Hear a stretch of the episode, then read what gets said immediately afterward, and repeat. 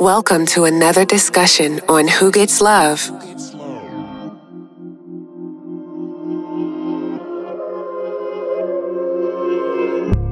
Let's see, where can we take this one? It's a huge difference in approach for this particular conversation than the initial uh, conversation because as I sit and think about what was discussed in part one, I realized that cartoon character is something that most people will take to be degrading because um, it's almost to say that your feelings as an adult is not real.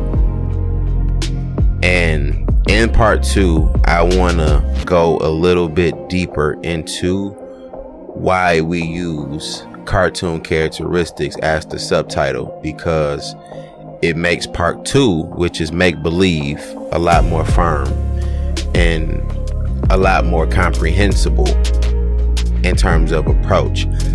For me, when I think about cartoon character, I think about how much I took from immaturity and adolescence and love and built my hopes up or built my expectations up on things that were probably never given to me from credible sources. It was just things that made me feel like love can actually be beautiful or pretty or the flower pot. I guess the analogy that they use versus what things can really be sometimes. Sometimes it could just be mud the flowers haven't uprooted yet. It could just literally be a bunch of dirt. And sometimes you have to force yourself to see the potential of the garden that you're trying to develop in this love that you're like experiencing. So that's what comes to mind when we say make believe. Like, what if make believe was not necessarily just imagery or imagination? What if it was actually a responsibility that you make yourself believe on things that are to inspire you in the love or the experience you desire versus being condescending in a way and saying that your feelings are not real. Like, what if that was the true meaning of make believe from the very beginning and we just had this thing all wrong? Hmm. There's a thought. I'm not against that definition or, you know, what we initially thought up when we were having this conversation or preparing for this conversation. I don't think I don't think I am personally involved with worrying about how people judge how we are like titling our conversation as far as like cartoon characteristics. Um, I think that's self-explanatory in a sense. Mm-hmm. We all know that We've watched our share of romance movies, love stories, cartoons that have formed an idea of what love and relationship looks like. We all know that, but I don't know if we have all identified what aspects of our expectation in love has taken form because of the love stories in the cartoons. You know what I'm saying? I don't think we've inspected. I mean, mm-hmm. I think we use what we can and we've been using it and then you get to a certain point to when you have to start asking questions like am i basing my desires and expectation on things that i really want or am i basing it on things that i feel like i'm supposed to get do I want my mate to act like this and look like this because of something I really want? Or is this something that I believe I should want? Or what I expect it to look like? You know, like where are we getting these things?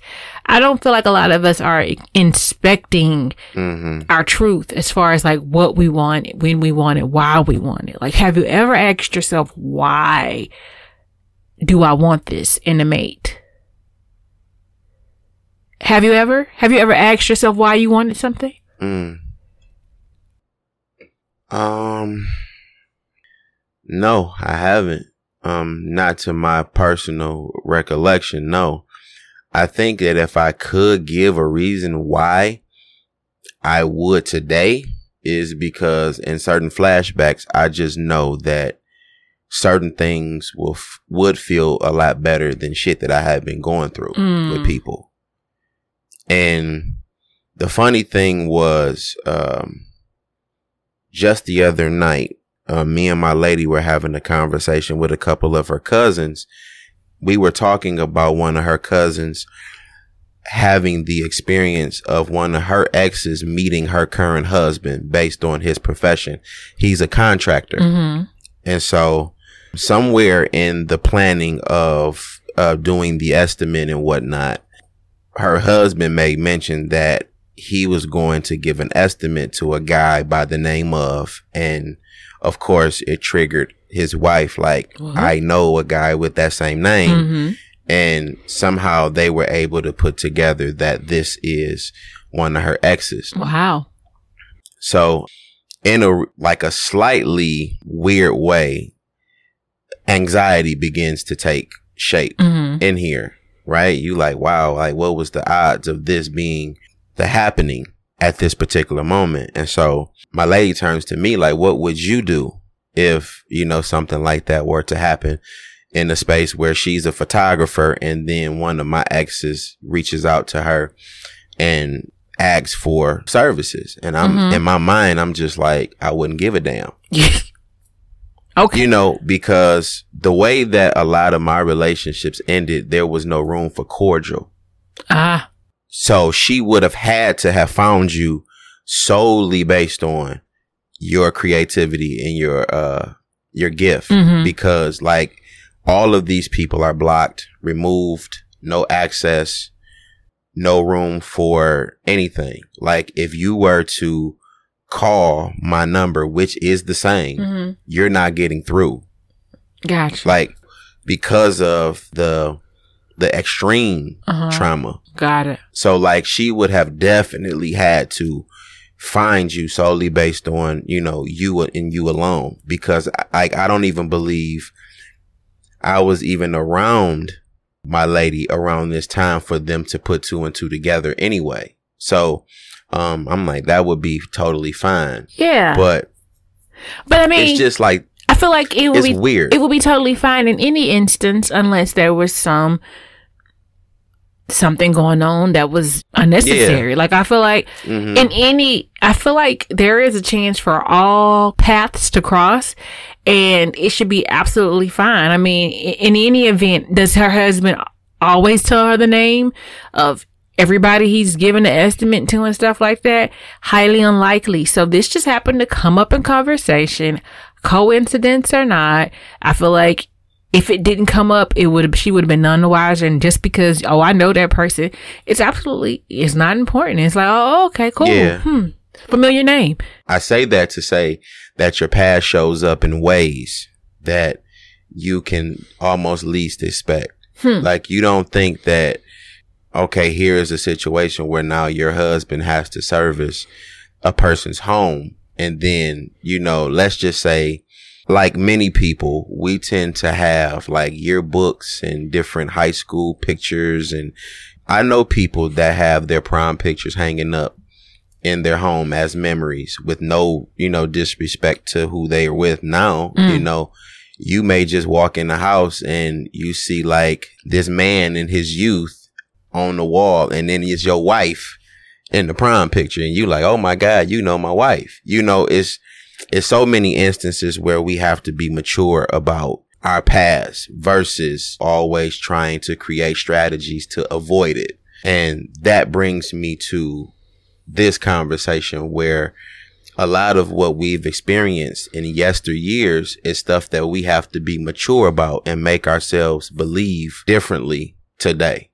We can't keep running from the existences of old the way that we do. It really requires us to be big girls and big boys and say, Hey, this is what this is. And let's make or let's transform the experience to much greater places, positions, and expectations. And I think that a lot of what we're trying to do in this conversation will require us to look back into the past and say, what made you believe mm-hmm that thing? Or what made you believe that love was supposed to look like this? that now has you in a position to not even believe in love at all? Like, what was it that really penetrated in those moments of development, your formative years, that made you say, this is what love is supposed to look like? And to now be devastated that it is nothing like the viewpoint you took when you accepted love to be what it was for you because that will probably answer a lot of the issue we have with each other. Well, I've asked my question, my uh self a whole lot of questions, you know, throughout my life as far as love. I feel like love has always been important to me. Um, I feel like loving myself became like the most important thing to me at one point, but it was because I knew mm-hmm. that was required before I can love another person. So, uh, like, I've, I feel like I've asked myself a lot of these questions. I could actually answer the question right now as far as like what I thought love should look like and how funny it is compared to what I know it looks like now. So, uh, I'm gonna say maybe 11th, 10th, 11th grade in high school. um, I recall, and this speaks to my maturity level. I recall telling a guy or the guy I was talking to at the time that um, I wanted if if we were going to like deal with each other, it needed to involve his mind, his body, and his soul. And I wasn't necessarily trying to sleep with him. I just wanted, mm. um, I just really wanted to feel like I had his full attention and he was like interested in me to that extent. Like it wasn't sexual, but I, I just felt that's, I just used that phrase a lot, mind, body, and soul, mind, body, and soul. I just said that all the time. And it's funny to me now because I was just that serious. I was that serious and I don't think high school boys can even speak that language, but I was using that language and it's funny to me. It's hilarious to me because I understand like I was over his head the whole entire time. The entire time. like over his head. And um but it was it was it was interesting. Like um out of that relationship, like we were great friends. I think we were gay we were great friends in the first place. But like when it became we got into the relationship is like it just felt like a stronger friendship but i don't i don't ever feel like we were able able to take it beyond like that great friendship where we can tell each other anything. I don't think we had the tools to take it beyond that. And so now like yeah i actually have the mind body and soul. And so i think i think back then i wanted to I guess, have a substitute for the body because I was not sleeping with anybody at the time, but I guess there's no substitute mm. for that. So there was like the fact that we had never, we didn't take the relationship there because we were young. Like that was always going to be missing, but I didn't understand that. And now to understand, oh, you know, wow. but so okay. now to actually right. have, you know, be married and, you know, get that part of it, you don't yearn for it and, and, and it kind of fills in. So when you say mind, body, and soul, it means something totally different because you're actually getting the mind, the body, and the soul, you know? So, but mm-hmm. being young right, and that not, right. and you're missing one, well, missing all of them, honestly. you just, you just realize it's ridiculous to expect that in high school mm. because neither one of you have these definitions. You're kind of just like acting like adults in high school pretending like you're like you know what's going on, like you're sophisticated and you had this understanding. You might have the vocabulary, but you definitely don't have the understanding. And that's weird because I had in high school, I had the same girlfriend up until maybe two months into senior year, mm-hmm.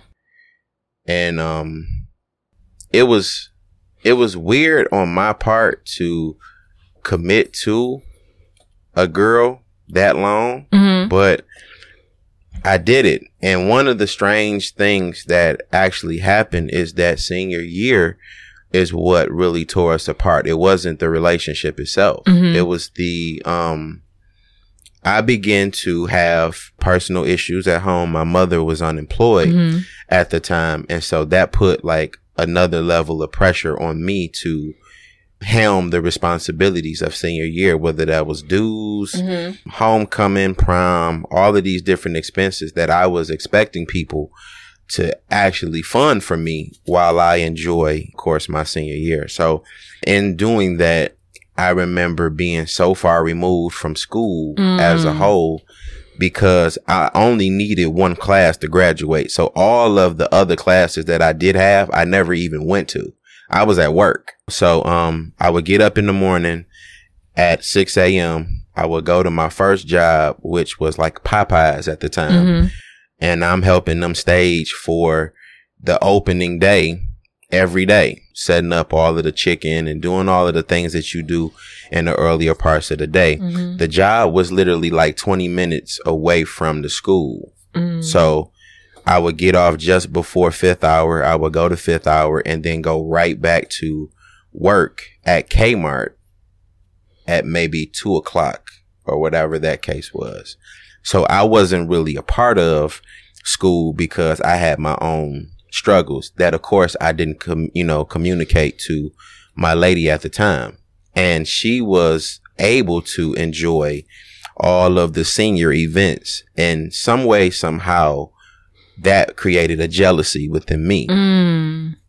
right and um I never I don't ever believe I had this conversation even with her because we were able to continue a friendship even after the breakup I think my anger caused me to break the relationship off completely. And it was just like, we're not doing anything together. We're not going to prom together. We're not doing any of those things. It was just like, you know, I'm going to be a single man at this point, And you begin to be irrational. And it was my mother that, uh, went off on me. She's like, you don't break up with a girl, you know, before prom. You know, like you don't do that. Like you, like that's just like asshole, mm-hmm. like written all over that. Like you don't do that. You know, even if y'all are not able to see eye to eye, you have to communicate. You gotta, you gotta work those things out. And so not knowing a guy did my mother the same way. Mm. So like you can tell like all of these like firm influences and teaching moments are starting for me as early as high school. And so I had to go back to that young lady and say, Hey, look, I know the relationship didn't work, but if you still want to go to prom and have a date, I'll be willing to, you know, of course, take you. And I had to apologize for even being that irrational mm-hmm. and thinking. So like very early on, it was like discipline being created in that space for me as far as high school. And so like a lot of times I'm always awkward in moments where you're around guys who actually live in their singleness or they actually have the opportunities to be hoochies if they want to. you know, I don't know. I really truly don't know what that experience is like in fullness mm-hmm. at all. So I think like my make believe in, in theory was to always acknowledge that I didn't really have the whole phase that most men have to their credit and always make sure to communicate that there are things that may be extreme as a man for me now because of things that I didn't get to experience as a young man back then. So I have to communicate those things. Like, um, I don't want to be smothered, but I also do not want to be like, what's the word opposite of smothered?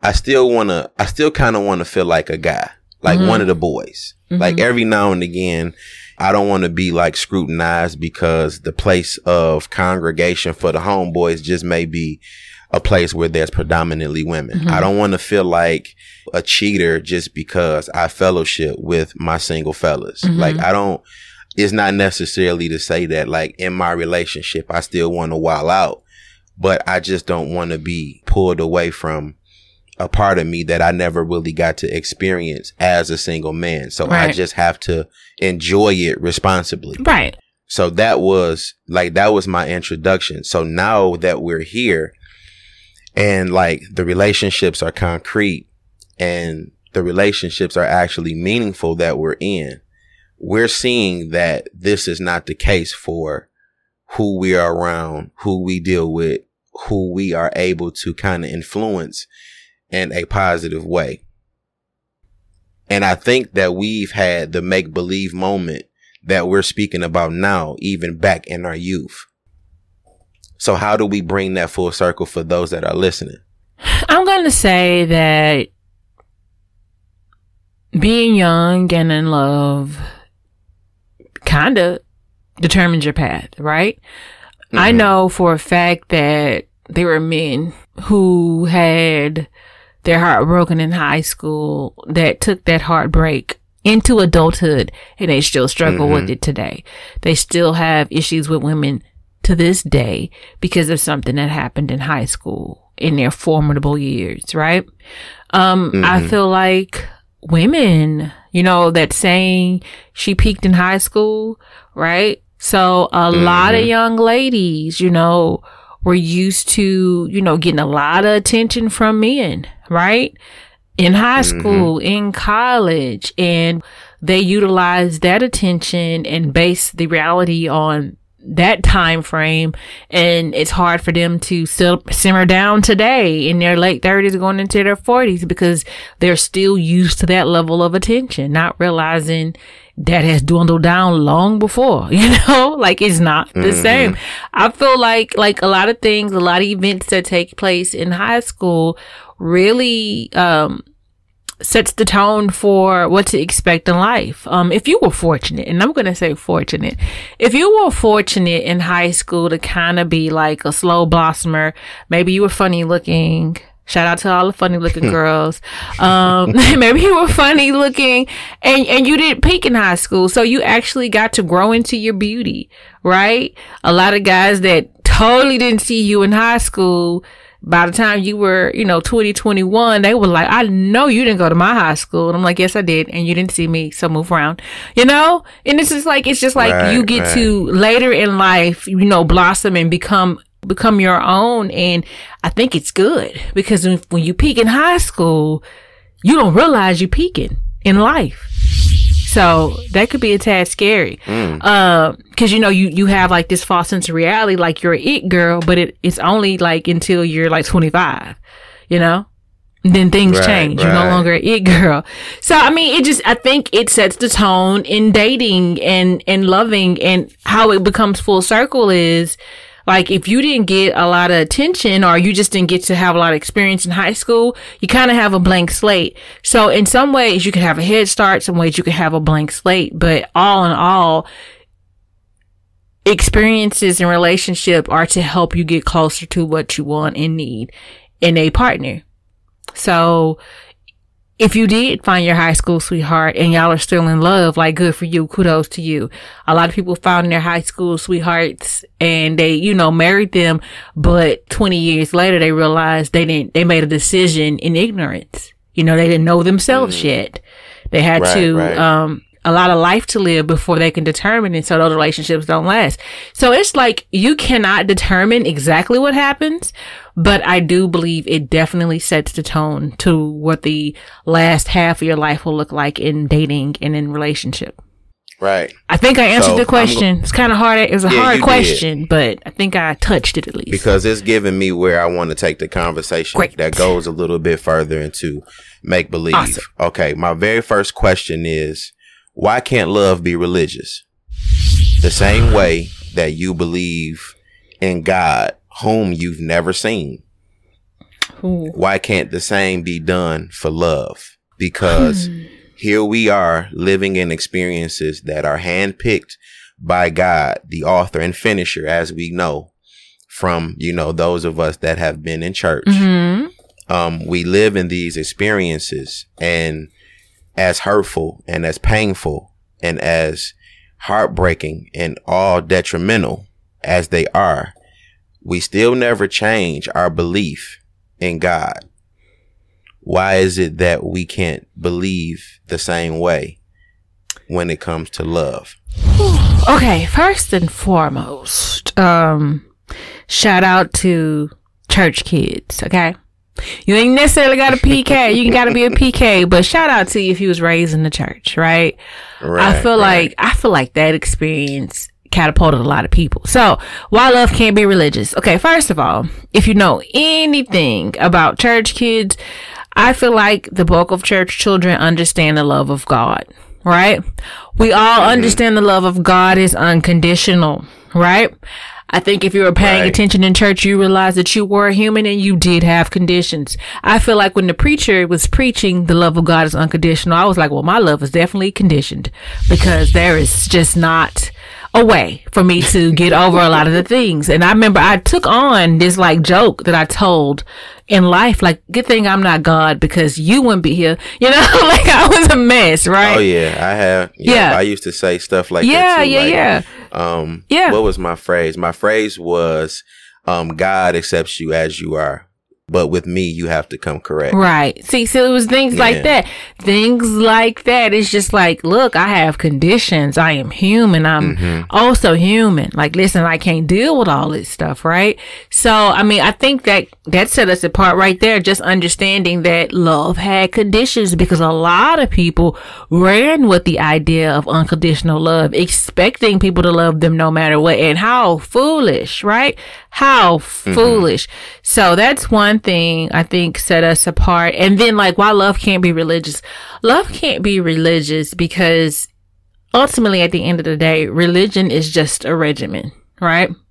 And a lot of times we fall into habits because we're benefiting, right? But we know in love and relationship, as soon as it as soon as you feel like you're not benefiting, things change. Right? As soon as you realize, Right, right. soon as, for men, as soon as you know there's a more attractive woman that you might have access to, you look at the one that you got a little differently. You know, like, soon as you realize there's a man with more money that might be interested in you, you look at the one you got differently. Like, we understand regimen, religion only works as it's benefiting you. If you feel like you're getting something out of the deal.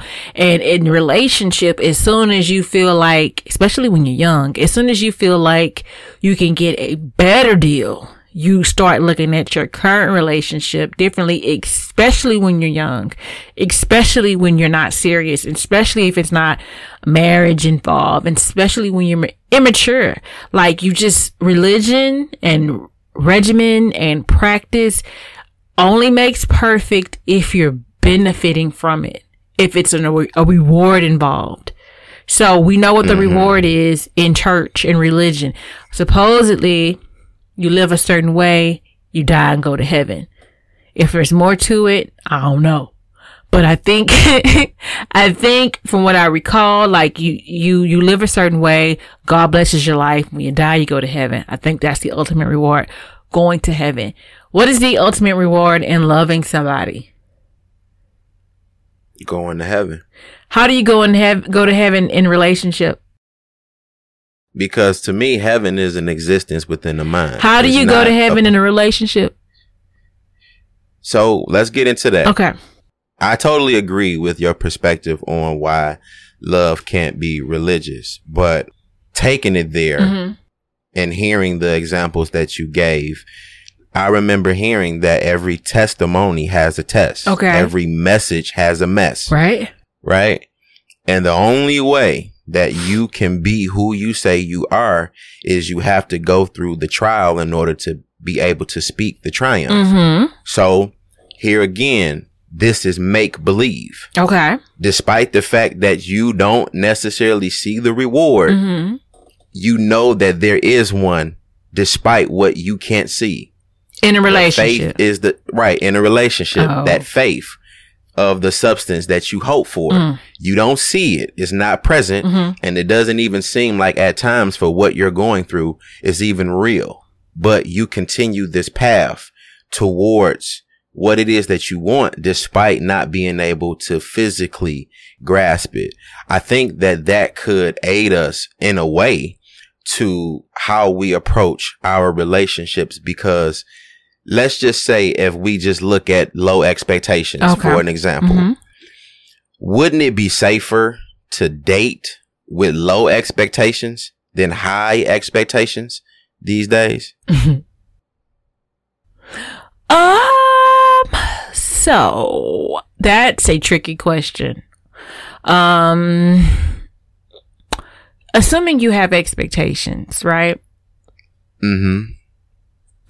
I'm gonna say it is easy. Like once you have a standard or expectation, I feel like a lot of people would say that's going to be your issue, right? But I do think having a standard and an expectation sets you up for success unless you're inflexible. And if you get some of what you're looking for, but not all of it, and it's a deal breaker for you. So I feel like mm-hmm. expectations and standards are perfectly fine if you can adjust. But if you're really rigid in your way, um, I, I feel like having standard and expectation might become an issue. So that's why I just can't say, no, you shouldn't have expectations. Yes, you should have expectations. It just depends on the person. Right, right. So I, that's why I answered it that way. So yeah. In my belief, is actually safer and possibly more beneficial to have lower expectations. Yeah, to have lower expectations in dating because the reason why it's safer is because the low expectations is merely in dating, not in relationship. Right. So you're entering into this process with just believing that it's just the date. Mm-hmm. Now imagine if the right man shows up in the space where you just think it's just the date and he has a appointed position in this situation that you just don't know about He's the change agent to how you see or, or foresee the circumstance. With those low expectations, the instance that you possibly can meet a person that exceeds your expectations can also reinvigorate you and make you become that born again believer again.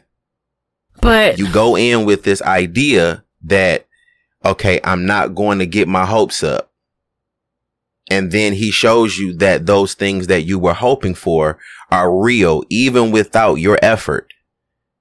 That is a definite change that I believe to be a beautiful thing to feel. Okay, okay. So, but I guess I guess my my issue would be picking on the fact that like if you have low expectations, it's really easy to exceed the expectation with very little. Um, and if you, oh wow, and if you wow. and if you have like, if you're not hopeful, then like anything more than showing up for the date is more than you hope for, you know? So it's like, so I mean, I get it. I hear exactly what you're saying. I'm just saying like, you, I feel like I feel like the person you're speaking of, they have the hopes and the expectations. They just don't want to speak on them because then that makes it real, and then they hold it against the person. So it's like you have your expectations and you're hopeful, but you're not gonna place all of those in this right now. You know what I'm saying? Right. Like you don't right, lead right. with them, but they're in the back of your head. They're definitely there. They're just right, not. They're not going to determine if this person gets a second date or not right? Right. So yeah. so that that's that's what I'll say to that. But I'm I'm I'm still hoping and holding out for what heaven is in a relationship. Like what's the ultimate reward and goal in a relationship? Because I think the the the person who is in church that is faithful at church that is living their life a certain way the major reason is because they know that there is more to life than this current reality that you know mm-hmm. they they are living today because of what they expect to see on the other side. So, what is equivalent to that in a relationship? Because I feel like that's the reason, in a nutshell, why you can't love like you practice religion. Wow.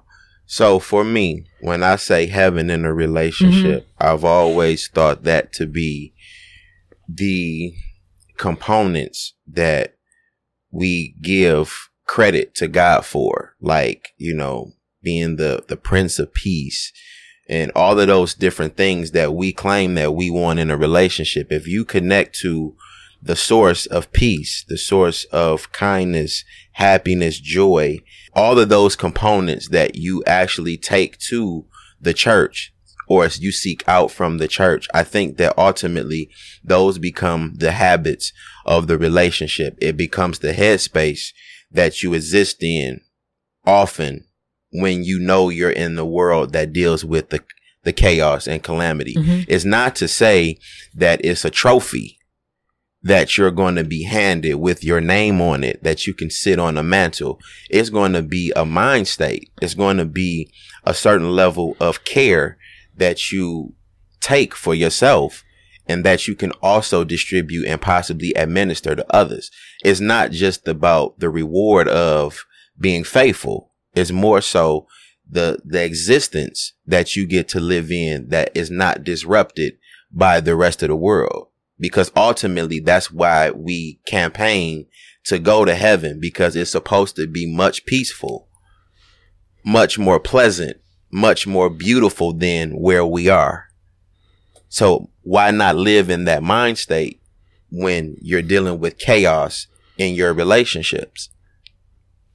So that would be my answer. I'm not, I'm not in search of an equivalent to leverage myself above anybody. I want to be able to enjoy my sanity while on earth. So if that means understanding how to be peaceful, understanding how to be cordial, understanding how to communicate when you have issues, understanding how to be mature about disagreements, walking away from situations without being disrespectful, mm-hmm. demeaning, or devalue, devaluing. Mm-hmm. Like it's so many things that represent the peace that would come from our ideas of heaven. It's not as much bickering, disagreeing, arguing, backbiting, all of those things that we've heard from church.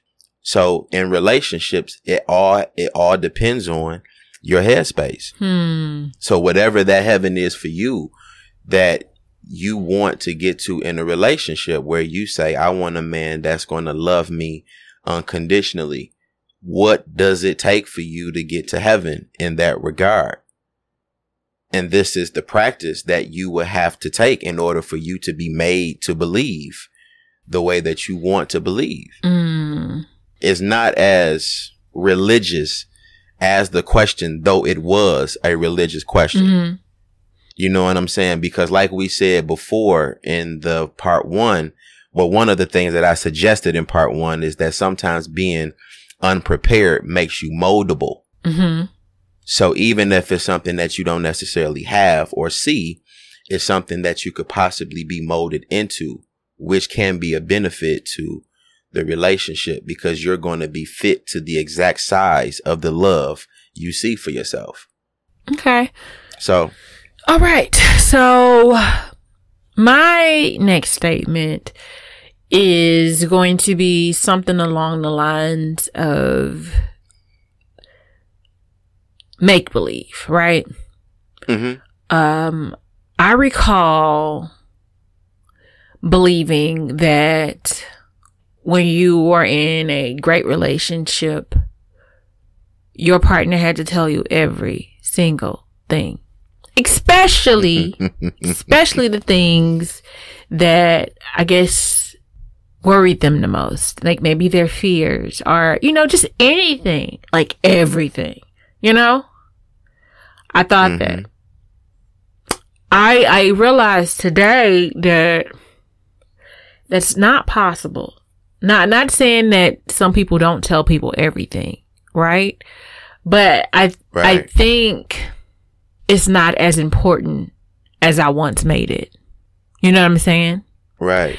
I don't I don't think it is as important as I once made it because I understand people now and I get that there are just some things that is not worth sharing, right? And I say it's not worth sharing because you might t- um, take it to be something very near and dear to you, right? And if you share it, mm-hmm. it's so important to you that you would want the person that you shared with to be, you would want it to be held in that same light for them. And I realized that that's almost impossible because it was yours. You understand? Like maybe it's a treasure you hold deep and they don't understand it to the level that you do. So they couldn't possibly. So like when you're telling people your deepest, uttermost secrets and stuff like that, like you're saying it to them as if it's going to Im- impact them the same way when it may not. And then it might change the way you look at them because this was so important to you. This was so this is was so secretive. This was something you said you would take to your grave, and they're just like, oh, okay, that's it. You know, so it's it's it's like maybe you don't have to tell them everything because it's hard for us to be so different and take information in the same way. You understand? Something that's a big deal Right, you might not be a big deal to the next person. And so I put less weight on that. I do. But there was a time if somebody told me that I thought we were in relationship and we were close and they told me they weren't going to tell me something, I took it personally. So I'm, I'm going to say like that was what I made. I made believe or I was playing make believe when I felt like every detail had to be disclosed to me if you said we were in love in, in a relationship. So that's what's different Yeah. today because I don't, I don't believe that anymore. one of the hardest things to do as a man for a woman's information purpose asking your man to communicate everything he feel is one of the most difficult things that you could ever expect a man to do without challenge Mm-hmm. because just because you ask doesn't mean that the answer comes as quick or as easy as the question. Like a lot of times he don't know clue to first what it is he feeling in this moment. he just know that it's a mood. It's it's a mood. It's something that's going on in here Uh-huh. that I don't quite understand and I'm pissed off because I can't even understand it to be able to do something instead to fix it. Mhm. So you just like, I know it's something. Well, shit, I know it's something too.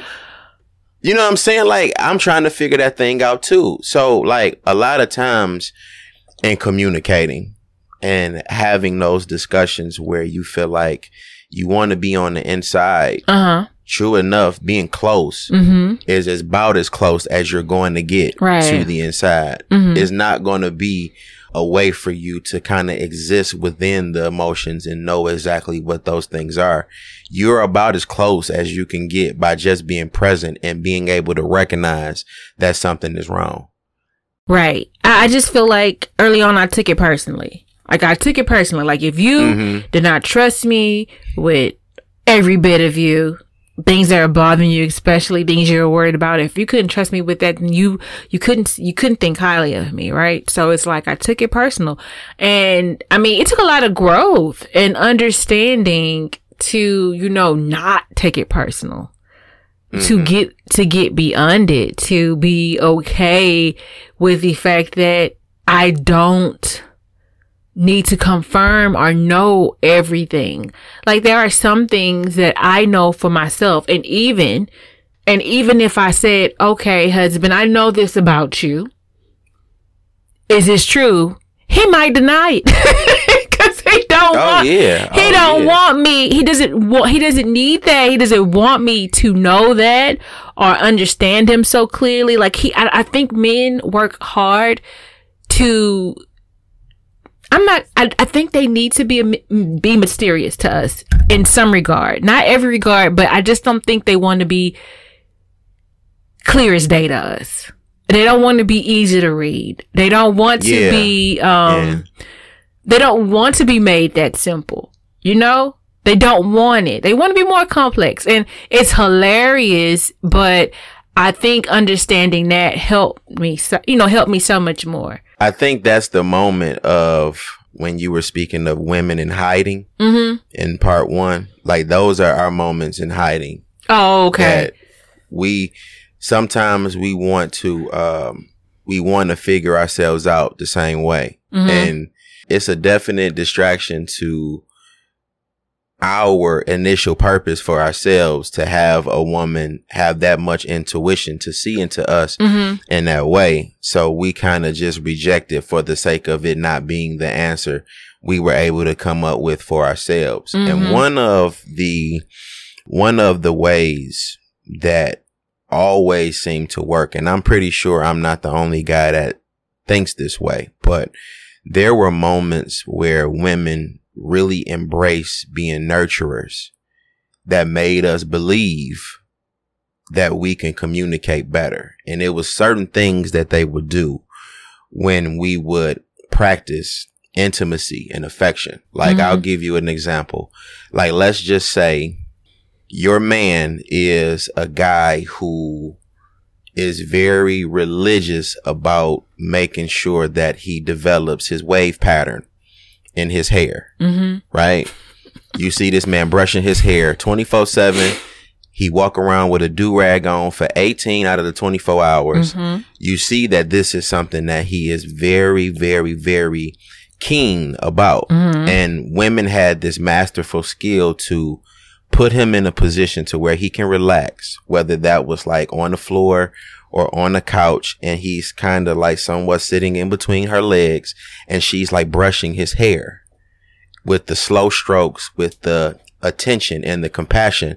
And she's just having a conversation while doing so Mm-hmm.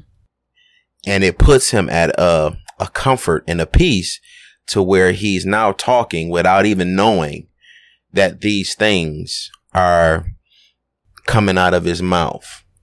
This is somewhat the equivalent to, since we are using the church as somewhat of an example, this is like setting the atmosphere in a sense. Like Mhm. these things were happening without our control. The intimacy of your woman being able to even braid hair if you just so happen to have hair that needs to be braided.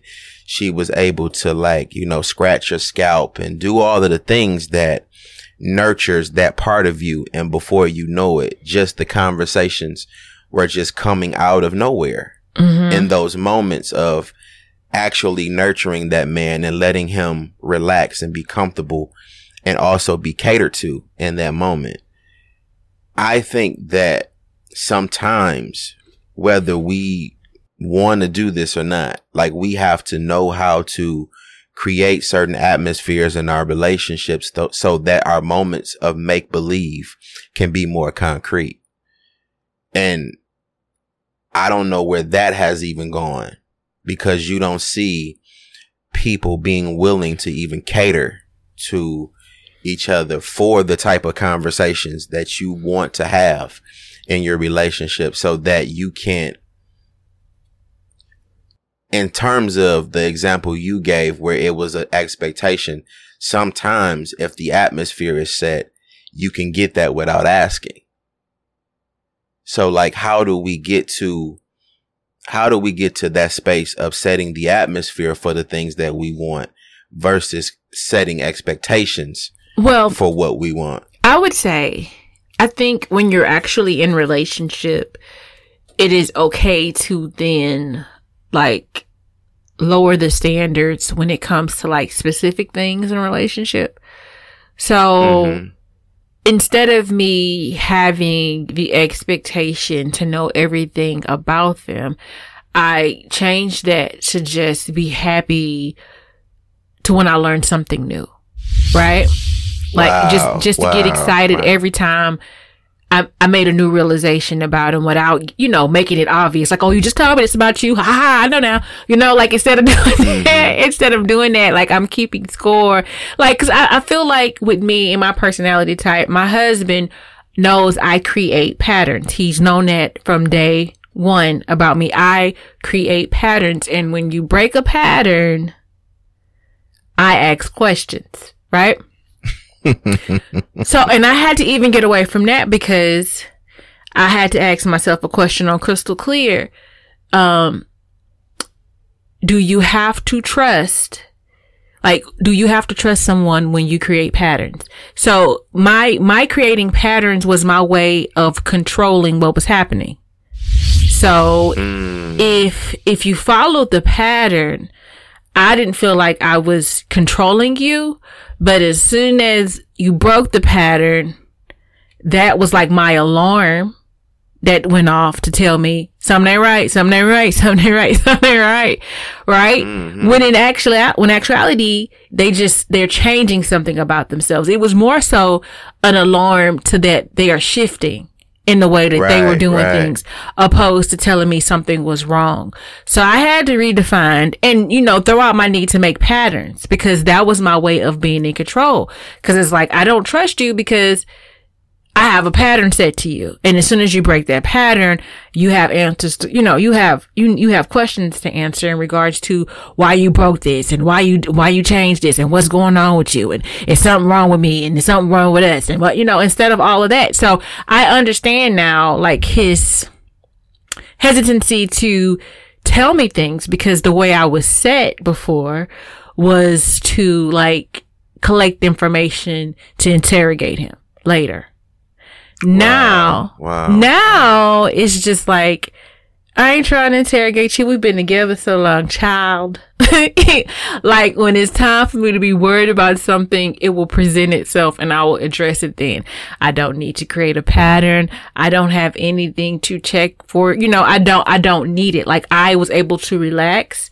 And now with me relaxing and not being worried or wait, looking for signs, he easily comes to me. And like when I learn something new, I just learn something new and I'm happy about it. Like we have so many more conversations now based on like the things we watch and, you know, just different things to where we don't even, we don't even, you know, have to like stop and say, okay, what's going on with this? Like naturally these things come about without it being a thing. Without it being right. a question. So it's just, it just, we just changed. We evolved, you know, as time went on in our relationship. So you do you think for I mean, and this is a question that you would answer on the behalf of women.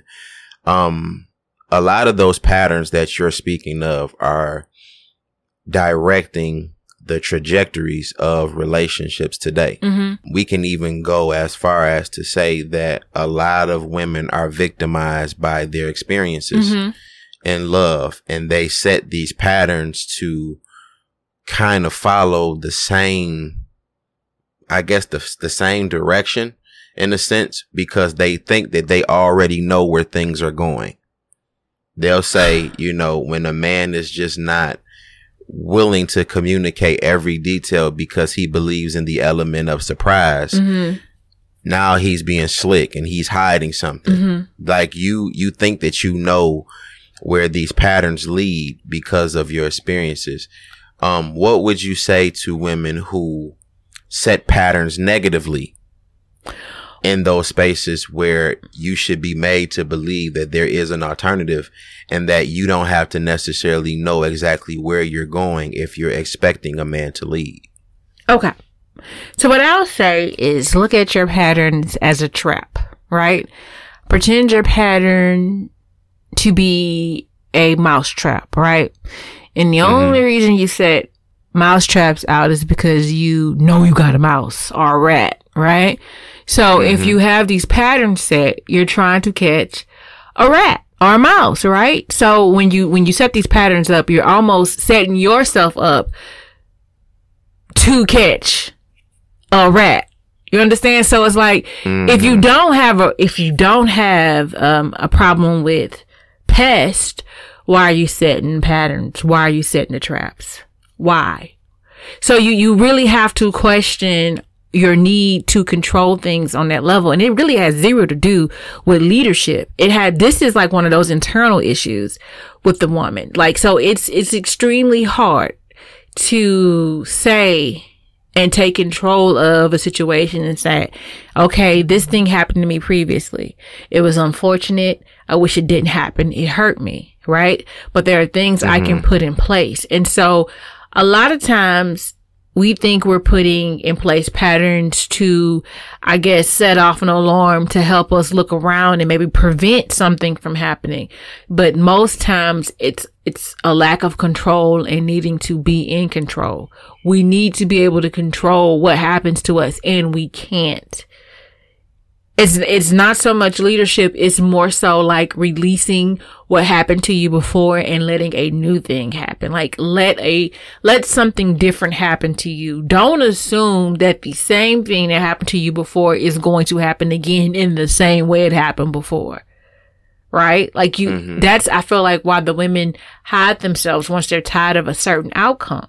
I think that's why they can weed certain people out because they remember what certain things look like in certain men. And they were like, no, this is, this is not the type of thing I do or deal well with because when men act like this, it makes me think this way and I get to set my traps and patterns, right? So I feel like, mm-hmm. I feel like it's just one of those things to where you have to hold yourself accountable to the way you're thinking. Right. And, and if you're thinking that something is going to happen, he's going to cheat. He's going to use me. He, whatever the case may be, whatever the thing you experienced before, if you are leading with that, and if you feel like you have to protect against that, you're setting yourself up for failure. So you really, you really kind of have to let go of the need to control the outcome or prevent something from happening because how how do you know it's going to happen? How yeah, how do you know right. it's going to happen? And and I'm saying all that, but it's darn near impossible, guys. BJ, listen, it's darn near impossible to go through something traumatic and not put things in place to protect yourself. Yeah, it, you're right. It's darn near impossible. But it happens with time. You get to lower your guard. Like me to tell mm-hmm. you not to put your guard up is a joke. It's a joke. It's not real. Naturally, you're going to put a guard up. I don't think we have control of the guards we put up, but you need to, as time go on, goes on and you realize the threat level is not really there, that you lower that guard. And some people don't even have the ability to do that. Yeah, you're right about that. You definitely are right about that. And the problem with so many of us is that instead of confronting the issue, we strategize about the issue, mm. meaning that we want to be the person that makes it out unscathed or not affected. And that's not always the best alternative because somebody else has to be the person that is hurt outside of us. Mm-hmm. So when you are dealing with being unprepared, you have to understand that strategizing just simply means you're not confronting your issues. Right. You're trying to beat the person to the punch. And that's not always cool because that punch can hurt that other person just as much as you're trying to keep it from hurting you. So it's just so much that we have to learn about being prepared, which just simply means sometimes having a conversation. Look, this is what I see when you do certain things. Explain to me what your intention is behind these actions. Mm-hmm. Yeah. So I was going to say, like, for me, the more we talk about the unprepared and the, you know, prepared, I feel like it's really hard to be prepared. Like, I feel like there's mm-hmm. like a false sense of, um, preparedness, if you will. Right? Right. Like, no matter how much work you do on yourself as an individual, you do not know who you're going to end up with you do not know what these, you know, important relationships are going to look like and how they're going to introduce themselves. All you can really do is make sure you're on the, you're open to receive the possibilities, right? So like right. there's, there's no real preparation. It is just, if there's any preparation, it's everything you've been through previously, right? It's all, it's the high mm-hmm. school breakups. It's the college whole phase. It's the it's the everything you've been through. It's the specific journey of you in your relationships. That right. is the preparation. And when you get to your main relationship, the person that you're going to try your hardest with, with all the preparation you have before, your best foot forward is going to be you being honest with the fact that you are unprepared because nothing you've done before has worked. But here you are and you want it to work and you're open to it working and you're darn near willing to try whatever it takes to see it through. And I think that's what, if I could, you know, explain anything about the unprepared, that's what it is. Because we have all these experiences. We've seen all these movies. We've heard all these horror stories. We heard, we heard all these love stories and we're compiling into our lives and we've seen what worked and we've seen what didn't work. And all for the life of us, what we want is just to have a love that we can call our own and be happy with someone. And what that looks like is, you know, work it, it looks like being open and understanding. It looks like communicating. It looks like maybe breaking each other's heart because y'all on two different pages, but then coming back and communicating where y'all went wrong and trying again. And, you know, it's a lot of different things. It's like, it's not cut and dry. It's not a perfect picture. It's, you know, probably a ripped picture that was glued back together. Hell. Yeah, you're right. You're so right. it's like, it's no perfect recipe, but the life you've lived, honestly, up until this point that mm-hmm. is going to put you in position. But what I will say and take from unprepared part one is to give yourself time to work on those things that you know you need to work on. If it is a trust issue, work on that. If you are insecure, work on that. Mm-hmm. If you are angry because of your last relationship, allow yourself to be angry. Do not pack it. Do not pack that and carry that to the next relationship. You know what I'm saying? Like those are the things that I think are very important. And even when you do that work, trust me, you're going to be faced with new challenges dealing with those areas of weakness, but you'll be so much better because you took the time to work on those things personally, individually. So you're not presenting the worst of yourself when those challenges present themselves. And I believe that when you do that, basically what you're doing is you're making the best of what you have to make yourself believe that there is still something better. Mm-hmm. And that's what love really requires. That's what your relationship with God is really requiring. Mm-hmm. That despite what you're going through, I choose to believe. Mm-hmm. You know, and it it's a challenge. It is. It's just a challenge, you know. But I mean, it's a reward in itself. Cause once you get that challenge and you beat the challenge and you honestly won, mm-hmm. it's a, it's a really gratifying feeling. You don't have to feel like you, you did somebody wrong or you manipulated your way to the win. Mm-hmm. It was mm-hmm. an honest effort. Oh my God. Can I say this real quick? So mm-hmm. for whatever reason, you made me think about, um, the relationships that didn't work and how automatically a lot of us characterize those people whom those relationships didn't work out with as bad people, right? When in actuality, right. they served a purpose, right? Now, the purpose that you thought they would serve would be like this long term relationship and maybe y'all be together.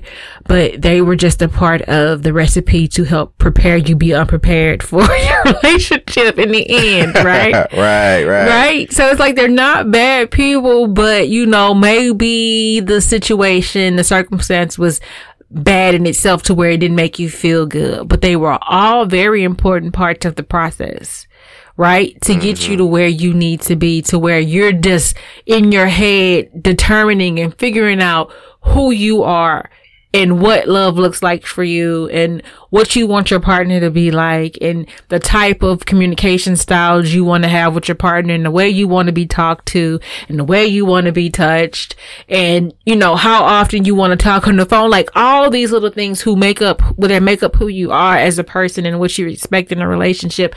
All of your um all of your past relationships are building upon who you are right now. So I just, I don't want you to look at those um, circumstances or those relationships that didn't work out as bad experiences. I know it's hard. I know a lot of us, you know, just broke up with somebody last week and you hate them, right? But the point is mm-hmm. later, if you use that, if you use that beyond the negative feeling to propel yourself and make yourself better, as a a person as far as understanding that yo i'm not perfect either and i played a very huge part in why that didn't work out you know like they didn't dump me mm-hmm. they didn't dump me they dumped the situation i didn't dump them i dumped the situation that wasn't for me wow. that didn't feel wow. good to me um I, I wasn't I wasn't putting myself in the best position to be my best self. Like I was using that person. You know, sometimes if we could just be honest with ourselves. Yeah. I, I feel like we would we would get a uh, a response from life that really was favorable if we could just be honest with ourselves. Sometimes we go through a lot of these bad situations just so we could tell ourselves the truth. Just so we can say, you know what, Crystal, that was your fault. You, mm-hmm. you did not enter that relationship with a pure heart. You honestly enter that relationship in pain and you use that person to heal, but you didn't heal. You just distracted. You understand? Like a lot of us just need right, to be right. honest with ourselves and why we're moving certain ways. And, and, you know that is the truth. I think I think that would change a lot of our outcomes. It would change the way we handle things towards the end of things. It would help us kind of feel better about approaching dating and you know it, it, and and you know just letting it be what it is. I feel like or have you know have those standards that we're not leading with. It'll it'll it would help us out a lot as far as just getting to know people and saying, yeah, you're a good person, but we wouldn't work in a relationship. You know, I feel like it would help out a ton if we could just be honest with ourselves. And that's it. That's yeah. all I got. That's a great way to end the uh, conversation because even in that example that you gave of confronting what the truth really is mm-hmm. to your circumstances, those are still things that you have to make yourself believe as well. Mm-hmm. You know, so um, I hope you get the gist as the listener that make believe is not as fictitious as it seems. A lot of times it's the initiative that you have to take to believe on things that you may not necessarily see and practice practice with your imagination more so than your experiences. Mm. Like being able to um, take yourself out of the existences that you're in and just practice being another way or living in another alternative. Mm-hmm. Because of course, if you want to feel a certain type of way, it's not going to always be a given that something or somebody is going to be there to assist you in your need. It's going to be up to you. And are you prepared to cater to yourself in that way? And a lot of us are unprepared for assuming the responsibilities for our happiness, our well-being, our mental health, and all of those different areas that do affect a relationship. So this is the approach to make believe for us is to indict you to take responsibility for that belief and make that thing happen for yourself as best as you know how to. Because the movies, the TV, the experiences of other couples is sometimes very misleading and is not exact to you. So I hope this was a help. I really, I really feel like I was more challenged in this conversation mm-hmm. to, um, to see things different because I came into this conversation a little bit flawed as far as like how I wanted to approach it because I was definitely just trying to point out all of what was done to me and now we get to see how even patterns affect a lot mm-hmm. of what was done to me because I set a pattern. Mm. Make believe is definitely a real thing. It's not as it's not as fake or fictitious as we think. All right. Well, if that's it, BJ, then thank you guys for listening and see you on the recap. Absolutely. We'll definitely have a recap coming with all of what we took away from this conversation. Definitely, if you have questions, comments, um, get those to us before the recap, please, so that we can possibly answer questions if there be any, um, address any questions or comments if there be any, because we definitely want you guys a part of the process. But this is it for me and Crystal. You guys be blessed practice being prepared and we'll see you guys for the next conversation. Peace and blessings.